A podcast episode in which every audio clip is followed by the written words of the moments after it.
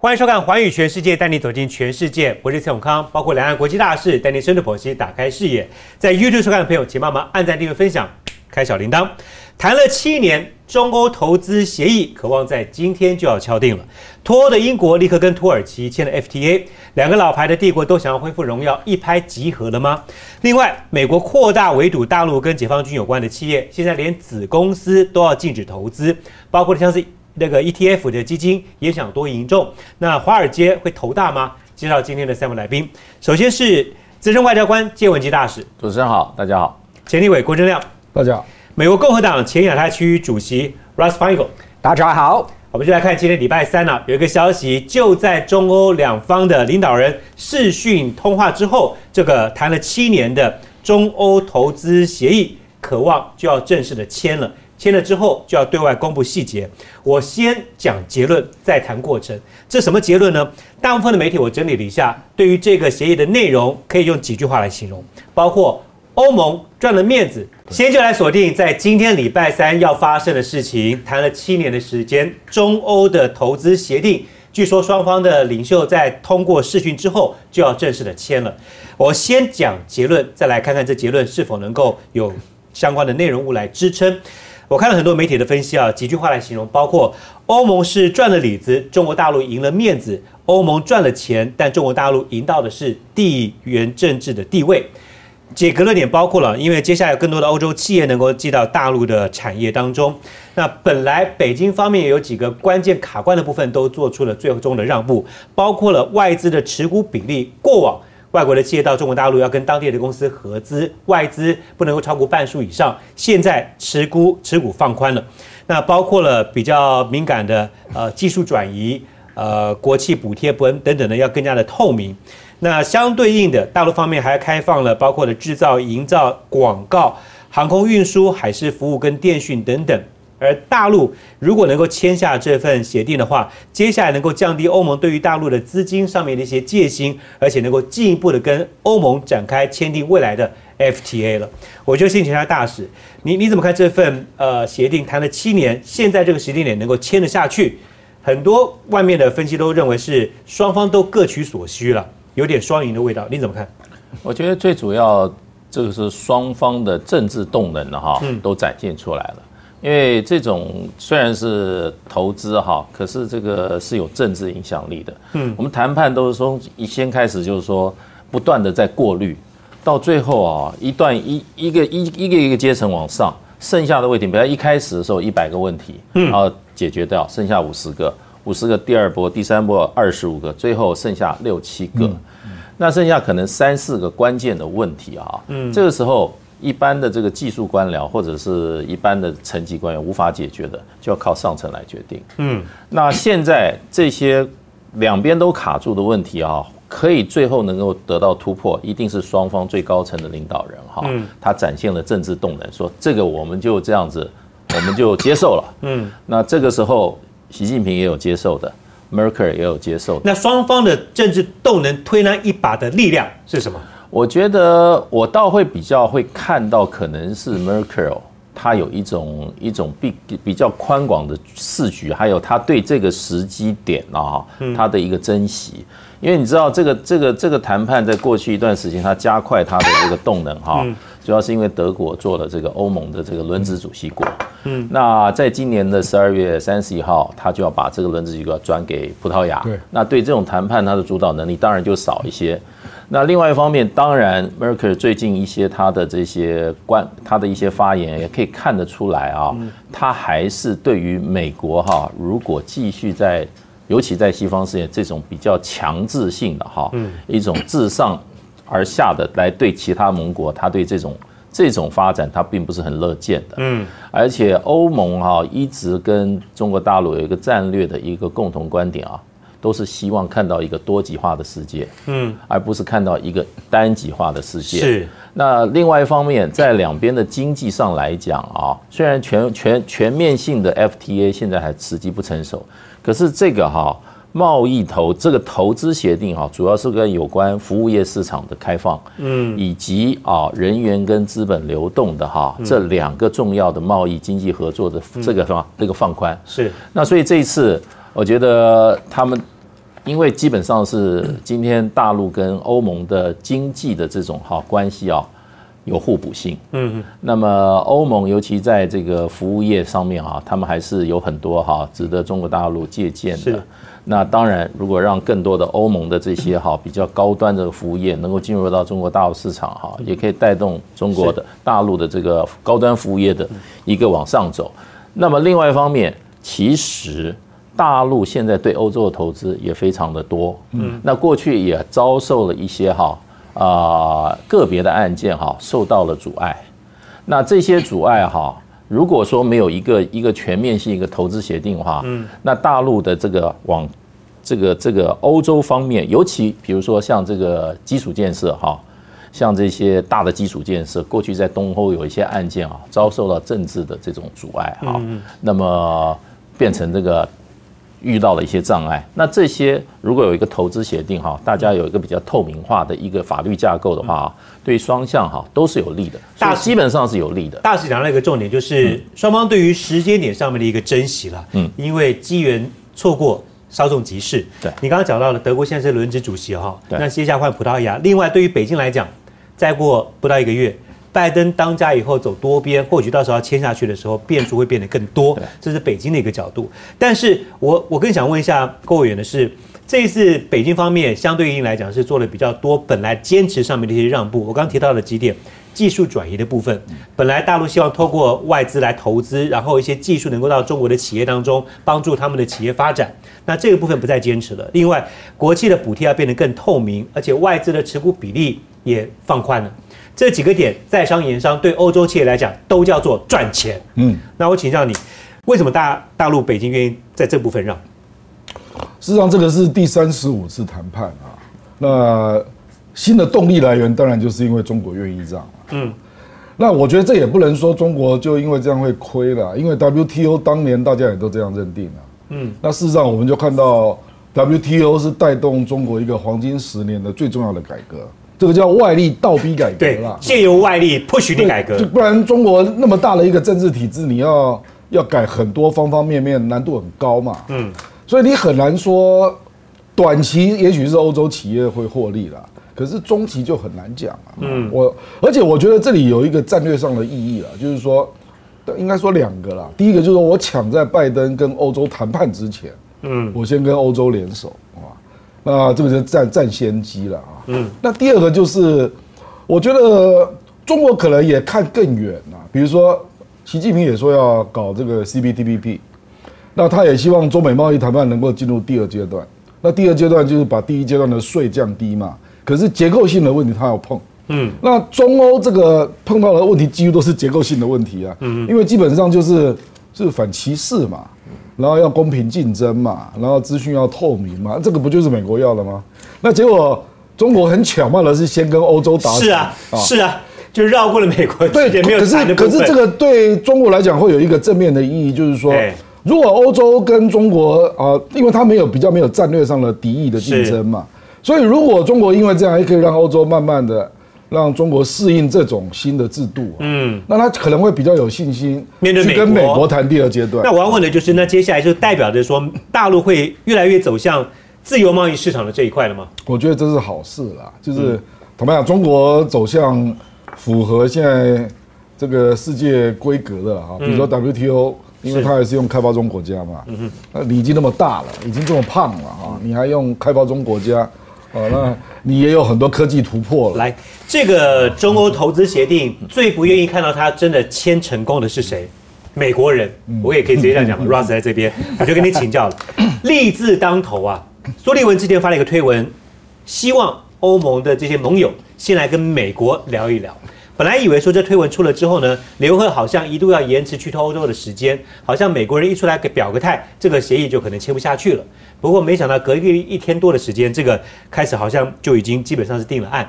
我想请教你，就是嗯，你怎么看拜登接下来商人要走多边来围堵中国大陆，是否预告着会更加坎坷？包括了连欧盟都这样子做一个选择。另外还把一个访谈也列出来给大家看一下，这是德国德国的外长接受访问的，他说：如果我们什么事情都听华盛顿的话。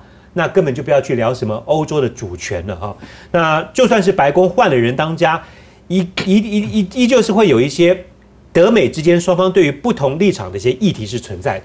你怎么看？包括了德国外长的这篇专访，包括了欧盟这个时间点，就在这个苏利文发文之后，依旧是要签这个协议。第一点是苏立文他登到欧盟跟中国快要达成呃协议的时候，才 发这个 Twitter。Too late，这是什么样的手段啊？真的是很业余啊！你要当美国的国国家安全顾问，拜托你苏 Sullivan，你要你要加强你的能力好不好？可能要学习一下川普用 Twitter 的方式。你这样子，或中国的外交的或管美，最近也是很会用 Twitter，但是你你等到最后几天才发，然后当然。对，就会引起这德国的反弹，会觉得你真的很无聊。故意故意的挑战真的时间点。无聊，你用这种方式，但是你你要提到两个字预告，那预告的部分我，我是觉得呃还是有一个重点，嗯，那就是将来拜登上任之后，嗯，还是有一些议题会跟中呃呃是关于中国政治上，还是会有一些议题能够与欧盟或包含英国合作，但是还是会有一些议题，就像德国这个外长会不理美国的想法，嗯啊，所以之后不管是哪一些议题部分，还是会美国或美国跟欧盟还是会合作，嗯，围堵中国。好那但是还是会有一些议题，欧盟根本不理美国。欧盟根本不理美国。你刚特别提到了一个苏利文的发文，这时间点或者是次数来讲，应该学一下川普哈，毕竟川普是共和党的美国总统，苏利文是民主党的呃国家安全顾问，政党上的不一样。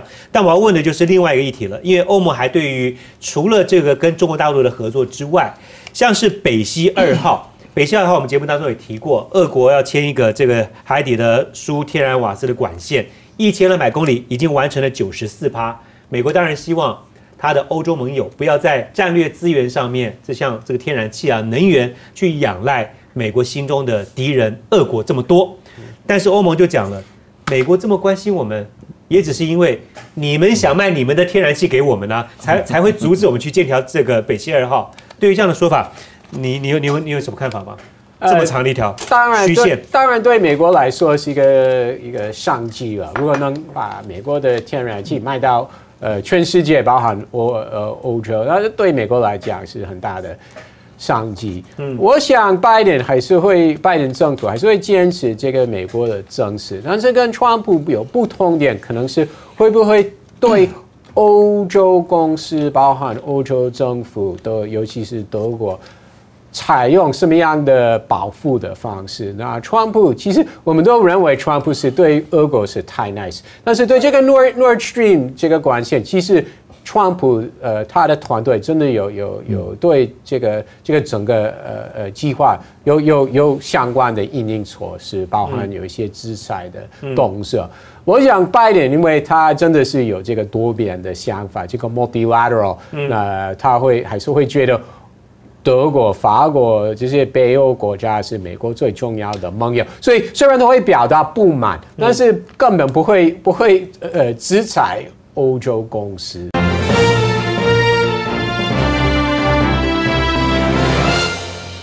美国大选在十一月份结束之后，看起来世界上很多地方真的开始恢复以往的运作了，包括我们刚刚提到了中欧的贸易协定要签了，包括了英国要脱欧也就脱了，包括英国脱欧之后呢，第一个签的 FTA 跟土耳其之间的协议也达成了，速度如此之快啊！我们来看，是在十二月二十九号，英国跟土耳其就签订了 FTA。英国表示，在制造业、汽车产业跟钢铁业有关数千名的劳工在雇佣关系上面呢得到了支撑。土耳其就表示，这是一九九五年跟欧洲实行了这个联盟的关税同盟以来，这个跟英国的 FTA 是最重要的一个贸易上的协定。但是我想请教一下大使，因为土耳其等于是越过了欧盟，跟英国直接签着 FTA 嘛，对你认为在整个欧盟的成员国当中会引发什么样的一个效应？其实，其实现在土耳其的话，他很希望确保它进入到这个英国的产品哈，还是跟英国在欧盟同样的情况，嗯，就是等于说是一个共同，所以所谓的这个关税同盟哈，就是说我这个同盟内部大家是没有关税的，我对外的关税是一致的。那所以过去土耳其进这个英国的货品，它是没有税的，嗯，没有税的。那英国进土耳其的这个这个这个货品啊，也是没有税的。那这个情况哈。土耳其非常珍视，因为土耳其它在这个跟英国的贸易数量相当大啊，而且它一直顺差。嗯，因为这个英国，因为土耳其是农产品的一个出产大国，尤其它的很多市场都是在欧洲市场，所以它确保这个英国的市场，它有很强的动机要把这个英国这个市场还是保留在。嗯，那因为英国脱离欧以以前它跟欧英国的关系透过欧盟的关系，可是今天英国不是欧盟的一成分以后啊，他们之间的贸易关系要重新来界定。要重新签一个合约，双边的合约。嗯，所以这个时候，我想两边，那英国也很需要确定跟他主要这些哈这些贸易国家之间有一个新的约来替代，因为过去英国所有跟世界上贸易对象都都透透过欧盟跟这些国家的双边的这种啊。这种贸易的条约，那英国脱出以后，他跟除了跟欧盟，他今天达成协议外，其他国家他他都要签订新约啊。嗯，所以他已经签了第五个了，这五个了，像日本啊、加拿大都已经签成了。那这次这一次土耳其也签成了哈。嗯，那我想这是因为双方都有这个需要，都有这个需要。像英国人讲，都是英国这个 Johnson 政府啊，很会挑对他有利话说。他说我签了以后，我什么钢铁啊、什么汽车，我又这个多少员工保住。那说实话，其实某种程度上，这个本来他就是意思就是说，这个市场我没有丢掉，嗯，因为他如果土耳其跟他拿翘的话，就说啊，你现在不是欧盟成员了，我们这个你这个汽车啊、钢铁啊，你进口的关税我们重新谈。那可是没有，这是本来就是双方互利的，因为本来土耳其东西进到英国也是也是免关零关税的，所以大家在这个基础上哈，很容易达成协议。嗯，而双方意愿都很强。其实英国在脱欧之前，跟六十多个国家都在洽谈双边的一些贸易的协定了。那这是在脱欧之后一个正式的签下去的 FTA。我想问一下大使的就是，那这一次土耳其签下去之后，对于英国来讲，当然心里面上来讲也算是一个安定剂了。对，因为毕竟。土耳其也是北约，也是欧盟的成员国。现在又跟我签的 FTA，代表说我跟欧盟跟土耳其不是欧盟，它是关税关税关税同盟。关税同盟。那会不会让欧盟的其他的成员国家加速跟英国洽谈这个双边的贸易协定呢？呃，当然会有帮助啦。可是欧盟现在已经跟这个跟这英国的关系讲，就说我们货品还是照率有旧章。也就是说，goods 就是说货品这一部分哈，嗯，我们都还是完全免关税，嗯，然后也不会有 quota。那可是问题就是将来这个海关这个过关的时候哈，嗯，你这些标准检验啊，还有你这原产地证明啊，这一些所谓的这种所谓的繁文缛节的东西会会出来。那所以现在一般报道说，就是说关税的障碍没有了，非关税的障碍就出来了。嗯，那也就是说，你今天英国的货品要进到欧盟的话，你要报关；欧洲的货品进入到欧盟的货品进英国也要报关，成本增加了。那这些都是一些非关税障碍，还是有影响。是。不过整个来讲，欧盟我觉得在这一方面是等于说啊，双方都省了麻烦。嗯。因为你要再重新要谈一个关税表哈，有七八千个税项，你每一个在那边谈啊，嗯，你会增加很多人力的成本，而且也不是那么容易的。嗯。所以在这一方面，我想欧盟哈，本来欧盟是一定要好好整一下英国的。为什么？为什么要整？我不修理你一下的话。我这英国，我这欧盟里面想退出的国家还有哎，是，那你今天退出欧盟，你不出不付出代价的话，那不是鼓励现有的成员退出欧盟吗？所以这一方面看起来，欧盟是比较好，对英国哈是比较仁慈一点。可是不要忘记，整个的服务业。基本上都还没有谈哦。对对，服务业是英国整个经济的百分之八十，因为包括了金融服务。对对，所以所以这个我觉得英国跟欧盟将来这个关系哈，是一步一步走。嗯，是手水越走越深呢，还是水手水越走越浅？这不知道，这不知道。货贸的仁慈其实还不确定嗯，他现在表面上是免关税、免配额嘛啊。对。可是事实上它是联动到你要符合我的劳工法规、环境法规，而且不能过度补贴。嗯。所以未来有可能就单向抽出来说，你违反了这三个规定。所以，所以还有他还有后面还有招嘛？是啊，是啊，当然啦，欧盟欧盟不可能那么仁慈的啦。可是问题就是说，如果发生这种事，就会联动到土耳其，因为土耳其是承诺跟欧盟要一致对外关税。对对对对，他们是关税同盟。我给大家一个数字啊，英国政府有个估算，呃，综合五十七个国家或区域的贸易的总额，英国跟欧洲一旦是以世贸的原则来做进行的话，英国的。国民生产总值在未来的十五年会一共下跌八趴，这个数字很惊人。我请教一下国员，因为英国跟土耳其他们的双边贸易额是两百五十二亿美元。那脱欧的期间，英国有跟其他国家在谈一些相关的贸易的协议了。脱欧的损失能够从双边或者从这一次跟土耳其签的 FTA 当中能够补得回来吗？我离开一个大的，然后签很多双边的，然后补得回来吗？你刚刚那个十五年会损失八趴啊，是假设他什么事都不干了。嗯，那英国当然不是这样的政府，是让他眼睛里面最大的两个 FTA，一个就是印度，一个是中国了。嗯，哦，那可是这个会比较复杂。是。可是他就有自由了嘛？我正想说，我们刚刚上一段聊的是中欧投资协议，是。这个时间点签最闷的一个是美国，拜登政府要马上当家了，苏利文发了文之后你照签，另外一个更闷的就是英国，英国。当然，所有欧洲企业去大陆能够赚钱的，英国这个时候什么都赚不到。不，英国本来之前跟大陆的关系搞成这样。英国当然，Johnson 本来是设定川普会连任嘛，嗯，所以英美这个自贸协定应该是好像可以签呐啊，那现在拜登就多了一点点变数啊。至少第一年恐怕有困难，嗯，那他可能会积极的先去处理。简单讲就是美国、印度、中国这三大块了，嗯，这三大块欧盟要签难度都很高的啦，都很高的。可是英国一旦脱离欧盟之后，他就自由了嘛，嗯。所以，所以你不能说完全不可能啊。那如果这三个他有机会签成的话，嗯，那那个八趴我认为就不成立了啦。嗯，哎，可他前一段时间跟着川普一路在抗中的部分，跟华为的关系，跟北京的关系，其实难度不小。我觉得不会，不会。我觉得英国本来就是这种国家。随时，他战后第第一个承认中国啊，中华人民共和国啊，嗯，他就是很现实的国家。好，事实上北京也很清楚啊。我们来看土耳其，因为为什么会今天把土耳其跟英国拉在一块聊哈？来给大家看一个板子，这土耳其呃跟英国签 FTA，其实有人在做一个联想，因为呃土耳其的现在的总理总统埃尔多安也是要恢复这土耳其大帝国荣耀的一个总统。那英国当时。会脱欧也是因为一六年的民粹操作之下呢，很多英国人想要回去大英国系那个荣耀，所以土耳其、英国都是过去有个辉煌历史的国家，嗯，也希望能够回到那个荣耀。是否这一次一拍就集合呢？土耳其不要忘记啊，今年八月份还差点打了一个仗，嗯，他们的研究船开到了东地中海，那这些呃土耳其跟希腊之间有一些经济海域的重叠区，当时就跟希腊希腊有些这个纠纷。本来欧盟要严议做对土耳其的制裁，那现在土耳其跟英国签了 FTA 之后，我想请教一下 Ross，你来看，因为英国脱欧了嘛，很多规定英国不再受欧洲的一些牵制。那土耳其既然跟英国签了 FTA，你欧盟要制裁我，至少还有跟英国有一个这么大的贸易额存在，是否就比较心里面就稳了呢？这个是送二德感很大的一个礼物，礼物非常大。我们刚刚有讨论到。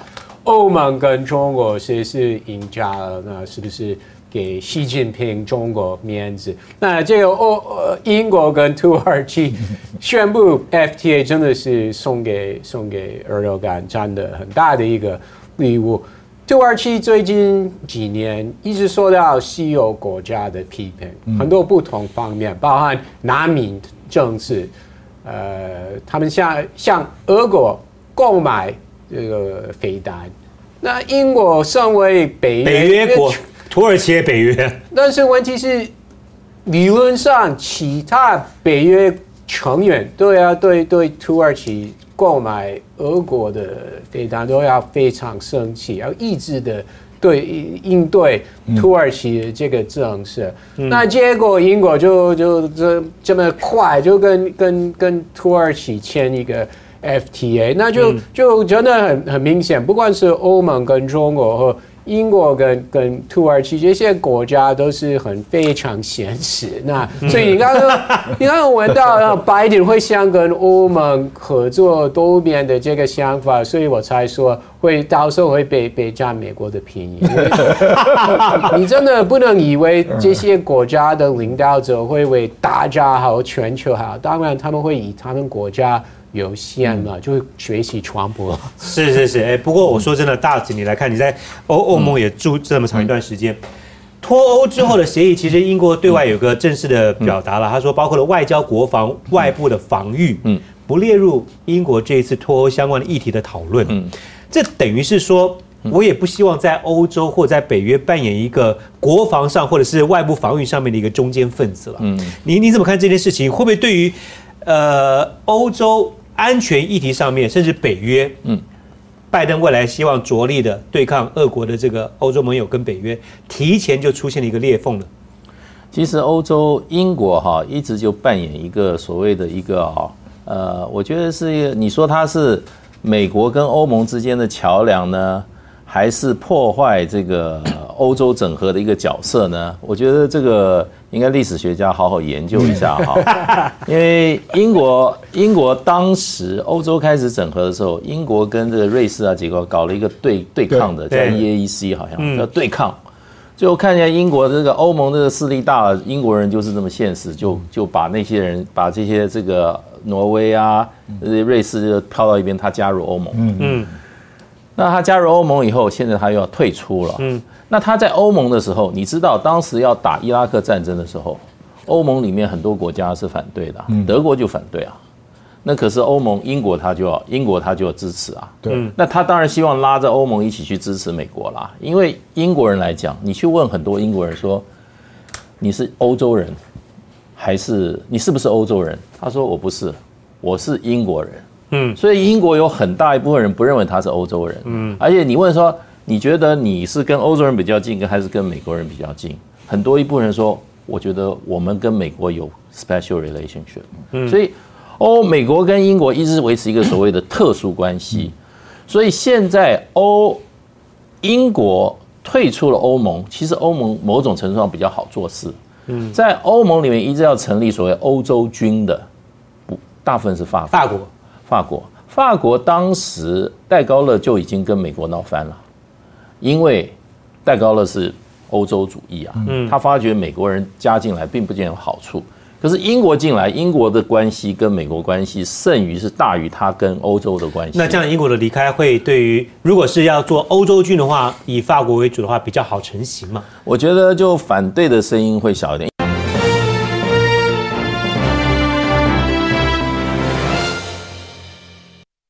还是来关心一下川普吧，真的是天生丽质，天生潇洒难自弃。美国的盖洛普民调做了一个全美最受敬仰的男性。是哪一位呢？结果，川普他赢过了 NBA 的巨星 LeBron James，也赢过了特斯拉的马斯克，赢过了比尔盖茨，赢过了蝉联十二年冠军的奥巴马，拿下了二零二零最受美国人敬仰的男性代表。请问一下 Ross，美国人欣赏川普哪一点？呃，我们知道从大学选举的这个结果，其实他获得高票，虽然在全国投票没有达到拜登那么多。但是很多人本来以为，其实川普是引起很多人的呃反感，嗯，很多美国人不喜欢他。其实一般不喜欢他，我们知道一般的美国选民真的非常喜欢川普，真的是非常喜欢。我想，我想问的就是，呃，是外貌、个性，还是哪一部分的魅力？我我觉得不是 外貌，我觉得比较是属于他的。个性，他的 style，对他，他想什么他就说什么，对，不不像我，我我我都是呃很很很保守来讲话，对不对？那川普的他都都想什么就说或发一个 Twitter，他当初说他他入白宫的时候说我要 drain the swamp。他要达到这个建制派的这个势力，其实很多支持是觉得他的确有。虽然我们从外面看，因为我现在坐在国外啊，我们会觉得其实没有很多地方是没有达到。他很多四年前竞选承诺是没有兑现。但是美国还是我们不能低估有多少美国人支持他，觉得他。很多竞选承诺都有兑现，他达到这个建制派或媒体、主流媒体等等都有做到，撤军也有，也也有对。所以川普在美国人心中就是直率，就是有什么讲什么，这种个性对美国人的胃口就对了。还有说的，他说的就做得到了。对，我们来看他说到做到当中包括哪一点呢？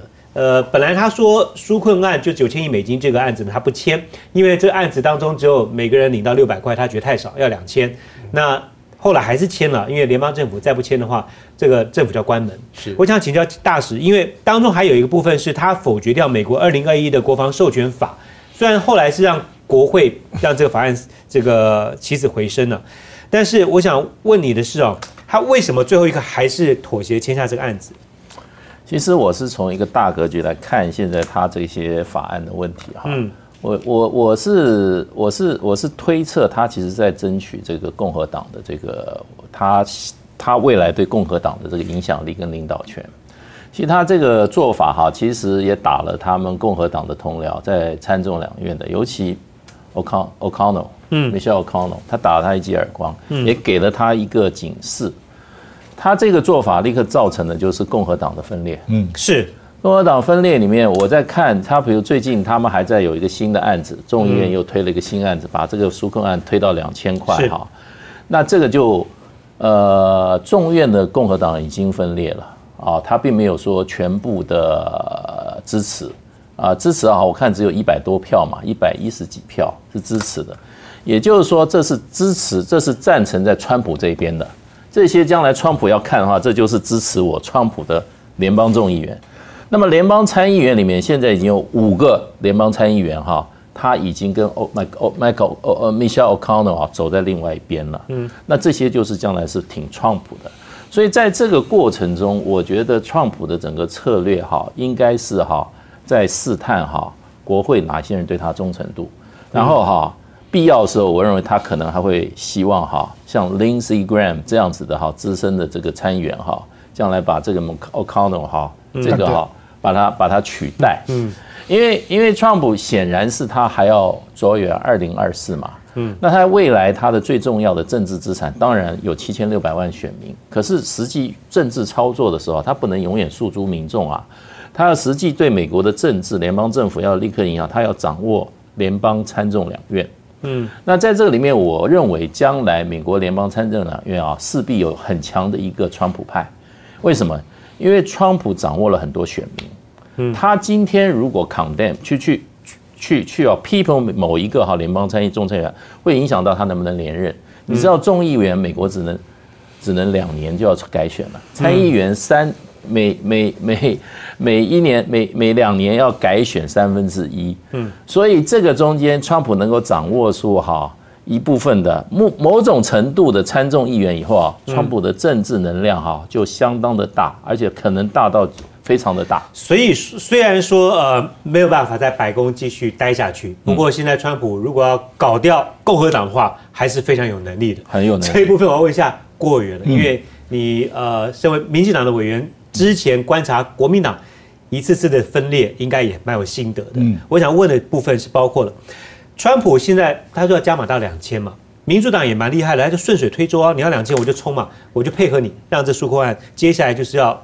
每个人发两千过了，但最后是被共和党的这个参院的领袖，刚才呃大使提到的 McConnell 给他拦下来，所以现在基本上川普就跟共和党参院的领袖 McConnell 是完全对杠了，外边形容这叫做茶壶里的风暴，在川普剩下不到一个月的时间里面正式的摊牌了，你怎么观察？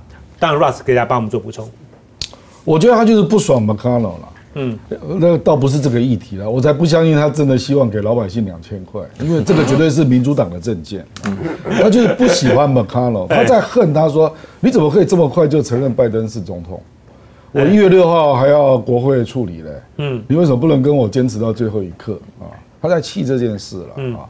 那当然那个效应就会像大使所讲的，就会慢开嘛啊。你去看民进党跟国民党，比如说国民党有哪一个人敢公开抵触马英九？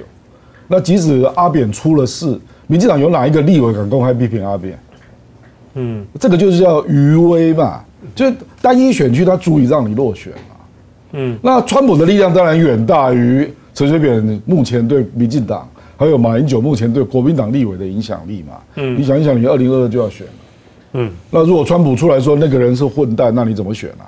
嗯，所以所以这个就是说，它具有一种负面否决的力量。嗯。它可能不足以成事了，可是它足以让你落选。共和党会这样分裂吗？不会分裂，不会分裂。因为 Mitch McConnell，呃，他或者是参议员的呃领袖。那另外在呃众议院这这个 Kevin McCarthy，其实他他们两边的两院的党团是非常尊重两个领袖，所以其实他们跟党团领袖跟党团的关系也也是非常。非常好。那这个是来的，我说川普的反应是来的有点突然，尤其是这个是在圣诞节跟新年这周一个礼拜之内。还有我们要记得一件事情，这个国会只剩下两天而已。那过了十二月三十一日之后，有新国会，还有一些议员要换，一些有有有败选，有退休。那在一月三号，新的议员都要选誓，要就职。那所有的法案都要重重新呃呃审核等等，所以不可能这么快。所以这个川普突然将有这个要求，一一边就是呃，真的是不爽他。呃，就是政治的炒作。那另外，我我要问的是，你刚刚提到重点，因为这发钱的时间在圣诞节之前呢，嗯，老百姓拿不到这个钱。那你你挡下来干嘛呢？他还是有点有点政治不正确吧？老百姓还是拿到六百块啊。对，可是本来可以拿两千呢。没有表来啊。不不，没有表来。民主党两两千是民主党提啊。对，再加加可以让过，再有个那个时候提的是那个时候他们知道根本不会过参议员，因为参议员还是有共和党。民主党是故意的。对，所以本来知道两千是不可能不会过，但真的不会。就共和党的心就是，接下来如果真的有财务上面出困难的话，接下来是共民主党执政。下个礼拜共和党有什么好担忧的要下个礼拜再。谈有新国会，或者等到拜登就职之后才。不，永康他们不是这样思考的，因因为要看共和党参议员会不会有，到时候会不会有部分的参议员愿意跟民主党一起投。但是我们要记得一件事情，为什么川普突然提到这件事情？其实都是归功于他跟跟科技公司、科技平台的这个仇恨。因为仇恨对，因为他本来想，他以为民主党、共和党还有过多议员愿意修法，就是呃除除掉这个免免免免法律责免这个责任。对，所以现在 Twitter 不会有什么法律责任。有人批评川普，那 Twitter 这些平台、YouTube 等等没有法律责任。那川普想修这个这个法法法条，然后其实很多民主党、共和党议员也是很支持。川普本来觉得，在这个整个过程之内，不管是联邦政府预算，或者这个 NDAA 这个国防的授权法，或这个纾纾纾困的法法案，这有有三个选择。他本来以他以为会一定会修关于这个这个科技平台这个这个这个免法律责任这部分。嗯。结果是没有，所以他真的是气这件事情。哦，我知道了。刚才我特别问 Russ 为什么大家美国人喜欢川普，他就是直率之外爱恨分明。选举期间我发推特，你就给我放一个 label 说警警语，这个这东西这个科技业应该不能够免责吧？结果这个法案你们共和党在参议院里面妥协了，我就记在心里面。所以他是完全会记住的一个人。好，不过再补充一下，嗯。就参议院如果真的有共和党五个人愿意跑票哈，那基本上因为一月六号要改选嘛，那即使民主党没有当选，也是四十八比五十二啊。嗯，那只要共和党跑过来，还是会过。嗯，所以明年很难讲。你刚刚说我我我刚刚讲那一个美国人不是这样，我讲的那两两千块。我刚对你刚刚说美国人不是那样。那共和党的他们都是有政治哲学基础的啦。嗯，共和党就认为说钱应该给企业嘛，让企业去创新、创造就业，嗯而不是给州政府了、给福利团体啦、给老百姓啊。他们的逻辑不是这样的。他们逻辑就是政治哲学基础是剩余选后把责任丢给另外一党。他不会这样吧。OK，我们休息片刻回来继续聊，包括了。中国大陆对于呃，跟应该说是美国对于解放军相关的企业的限制令啊，又继续扩大了，会影响到华尔街有多少？回来继续聊。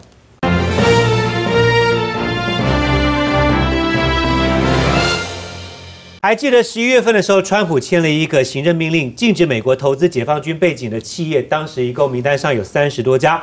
现在美国的财政部把这名单又给扩大了，包括了这些解放军相关背景的企业的子公司也不能够投资。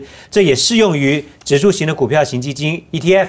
所以这种组合式的基金里面本来就是很多不同的选项综合在一块的。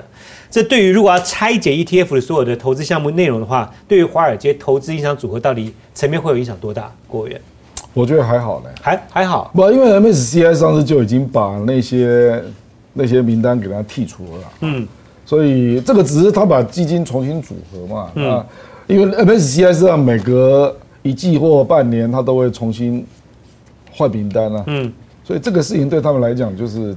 它只是重组了 ETF 里面的成员成分股的名单而已。那成分股被排除掉所有跟解放军相关背景的话，对于美国的金融服务业的投资获利上面影响的层面，这可以评估得到吗？我我是认为不大啦，大因为坦白讲，跟解放军有关的相关企业占的市值也没那么大啦。是我说跟美国的股市啦，嗯，那但是要记得一件事情，很多美国的呃基金，对。他们是投资全球，所以要就会把呃把我妈妈当成一个一个例子。我妈妈是退休的国小老师，对，那他们的退休金，因为他是纽约市的老师啊，他们有退休金，那退休金是交给专业投资机构来、来来来经营，对不对？嗯。但是投他们是投资全球了，对，所以你问我妈妈，她退休金是投资哪里？香港、美国，啊，什么都不知道，对对不对？因为那个资产都有有他们的分配了。对啊，嗯对，所以其实呃，这个对市场影响很大。只有一个呃几个赢家，赢家是律师、会计师、顾问了，因为这些大大型的资产公司，不管是哪一家金融机构，一定要请来很多这些外部的顾问来帮他们做相关的调查，他们会不会能不能配合？像他们要做什么样的调整？什么股票要卖掉？或者要弄什么样的英文是叫做 firewall，就是呃美国国内跟国外的一些呃管理在管理层次或资产分配等等都要、要要要切割了。嗯所以其实他们对对金融机构来讲，真的是很大的负担。对了，没错，我对专业人士的负我担。举具体的例子啦，比如说他把中芯国际还有大疆，就是做无人机的，嗯，把它定位为跟军方有关嘛，啊，那你就是不能纳入你的投资标的嘛，对所以它等于就要重来了。对，它的 assets 重组之后，它的 ETF 内容的确像刚才 Ross 讲的，老百姓是没差了。但是如果他每一个基金有过去的绩效，希望能够作为未来对照参考的话，他维持那个数字，对于基金经理人来讲，就必须要找到其他的相同的替代物去转移他的投资没有错标的嘛对。这个部分对专业技术人来讲是比较辛苦的那。大疆可能就找不到替代物，因为它市占率已经七成了。好，川普的行政命令还是持续的扩大了，但是我们来看拜登，拜登的就职典礼啊，呃，目前为止驻美代表肖美琴还没有拿到邀请函啊。那外交部的发言人是说，美国因为防疫的关系，典礼有缩编，美国到目前为止没有邀请外国宾客或者是外国使馆人员参加。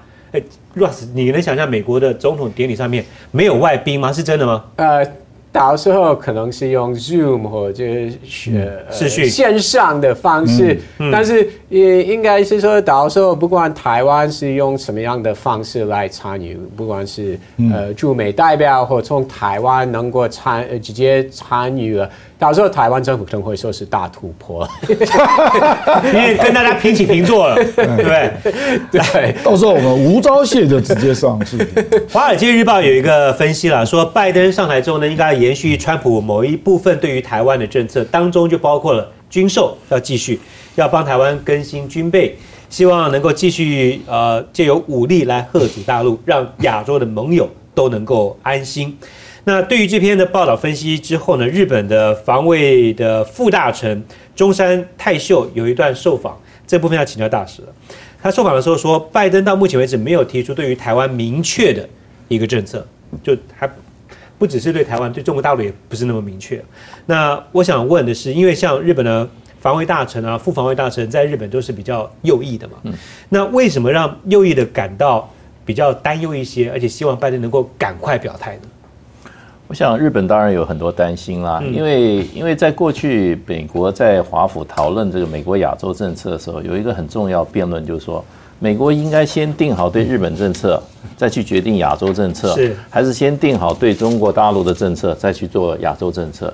所以亲日的一派就已经一直批评说，你们都先把对大陆的政策定好了，才定亚洲政策。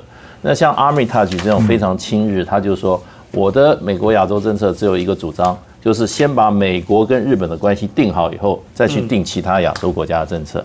不过现在看起来，这个 Trump 呃，这个 Biden 哈，事实上他可能还是哈比中国大陆的政策放在前面。那你现在如果要中要 Biden 先去决定对台湾的政策讲得很清楚的话哈，那么就会影响到他这整个中国大陆这个政策。所以我认为基本上这个中山泰秀哈，他这个发言哈，呃，跟现在我可能的期盼会不一样，因为他一定要先把他对大陆的对这美国拜登对中国大陆政策定了以后，嗯，他才会来做对台湾的政策，嗯，而且台湾政策他这里面他做的任何事情啊，都被会解除是被解读是他的一个中国大陆政策的一部分，嗯，如果超出了川普的话，外界一定就是说这个将来哈。这个中国大陆跟美国之间关系啊，一定又是哈风风雨雨，会有很多的问题。所以这个里面，我觉得他这个讲法有一点逼这个哈逼这个拜登政府表态。可是我认为可能会得到的效果不大，而且太早逼这个这个拜登政府在某些地方哈对呃台湾这个政策的一个表态啊，也未必对我对对我对这个整个局势有利。嗯，所以不过这也反映就是说。呃，目前拜登事实上跟他所谓的盟友、传统盟友之间的哈这个沟通啊，还是很不不够不够深入的。所以这些盟友说你的。雷声很大，嗯，可是为什么我都不知道哈？我们到底会怎么配合？他会说我还没有正式的上任啊，我现在都听国情的资讯。而且国防部不给他资料啊，对，没有交接。这这个里面哈，其实哈，其实这个外交有的时候不是，其实这个外交哈，对，现在其实从拜登确定当选的那一天，其实哈，整个拜登政府的政策沟通啊，就应该已经火力全开了。这不是拿到台面上去谈，对了，而是在台面下哈，他尤其他这么强调盟友哈，这么日本认为是美国的，呃，日本的是认为自认为是美国的心腹好了哈，他这个心腹他都很多事情他都没有得到澄清啊，他是有点急了，嗯，有点急。可是这个测色出来就是说，拜登可能他这个团队哈，在跟他所谓的这个重整盟友关系啊，画了一个很大的饼。那么这些被认为是盟友的国家呢，有一点不耐烦，要赶快谈一些核心的问题。嗯，那不过整个来讲，我觉得呃也显示了日本一直想要在这个台海问题上扮演一个比较比较比较显著的一个角色。不过你看，布林肯是欧洲专家。那 Jack Sullivan 也不是日本专家，所以所以现如果今天今天今天这个这个里面哈，如果说 拜登的团队有过去像这个这个这个叫阿米塔举这样子的一个团队的，日本今日日本人今天绝对不会出声的。我我觉得周医师是不达成。说话不是达成，是不达成。他真的是代表，他是真的代表日本政府吗？还是达成？对，不达成是个人，他个人意见而已。不达成个人意见。要过几个月，日日本他他这样子说哦，呃，美国没有为台湾说什么，拜登要为台湾做什么？那你日本要为台湾做什么吗？你为什么没有自己说了？你还把这个责任托给美国了？嗯嗯，那我再问一下了，因为那菲律宾算不算美国的坚定盟友？是有是吗？对，有美军基地嘛？南海也需要菲律宾嘛？对不对？美目前美国没有在菲律宾有基地。OK，以前以前以前以前以前以前。对。那那我问一下，那呃，杜特地这段话怎么解释呢？他说，美国如果不给两千万的疫苗，就让美军离开菲律宾，还用这个军事访问协定 V。F A 作为谈判，目前在在谈判过，就一直延，也本来他说要要退出，后来他说先放弃，不不不拖了，这不退了，呃，在在在在半年之内再再讨论，有没有什么修要修改的部分，就是他的 style 啊，当然呢，呃，菲律宾需要呃其他国家在防疫的帮助，不管是美国、中国、台湾。欧洲国家，因为他们医疗系统和和预算都都需要帮助，所以他这这是他的 style，这这是他的 style。对。不过菲律宾这样子，然后我们今天一开始节目也提到了欧盟的部分，还是要跟北京签这个协议啊，也没有去真的去把苏联文的推文就是停住，先暂时不谈。后面美国人居然有点心寒，盟友都很快就要翻就翻。还是会帮帮帮助他几个。他们需要。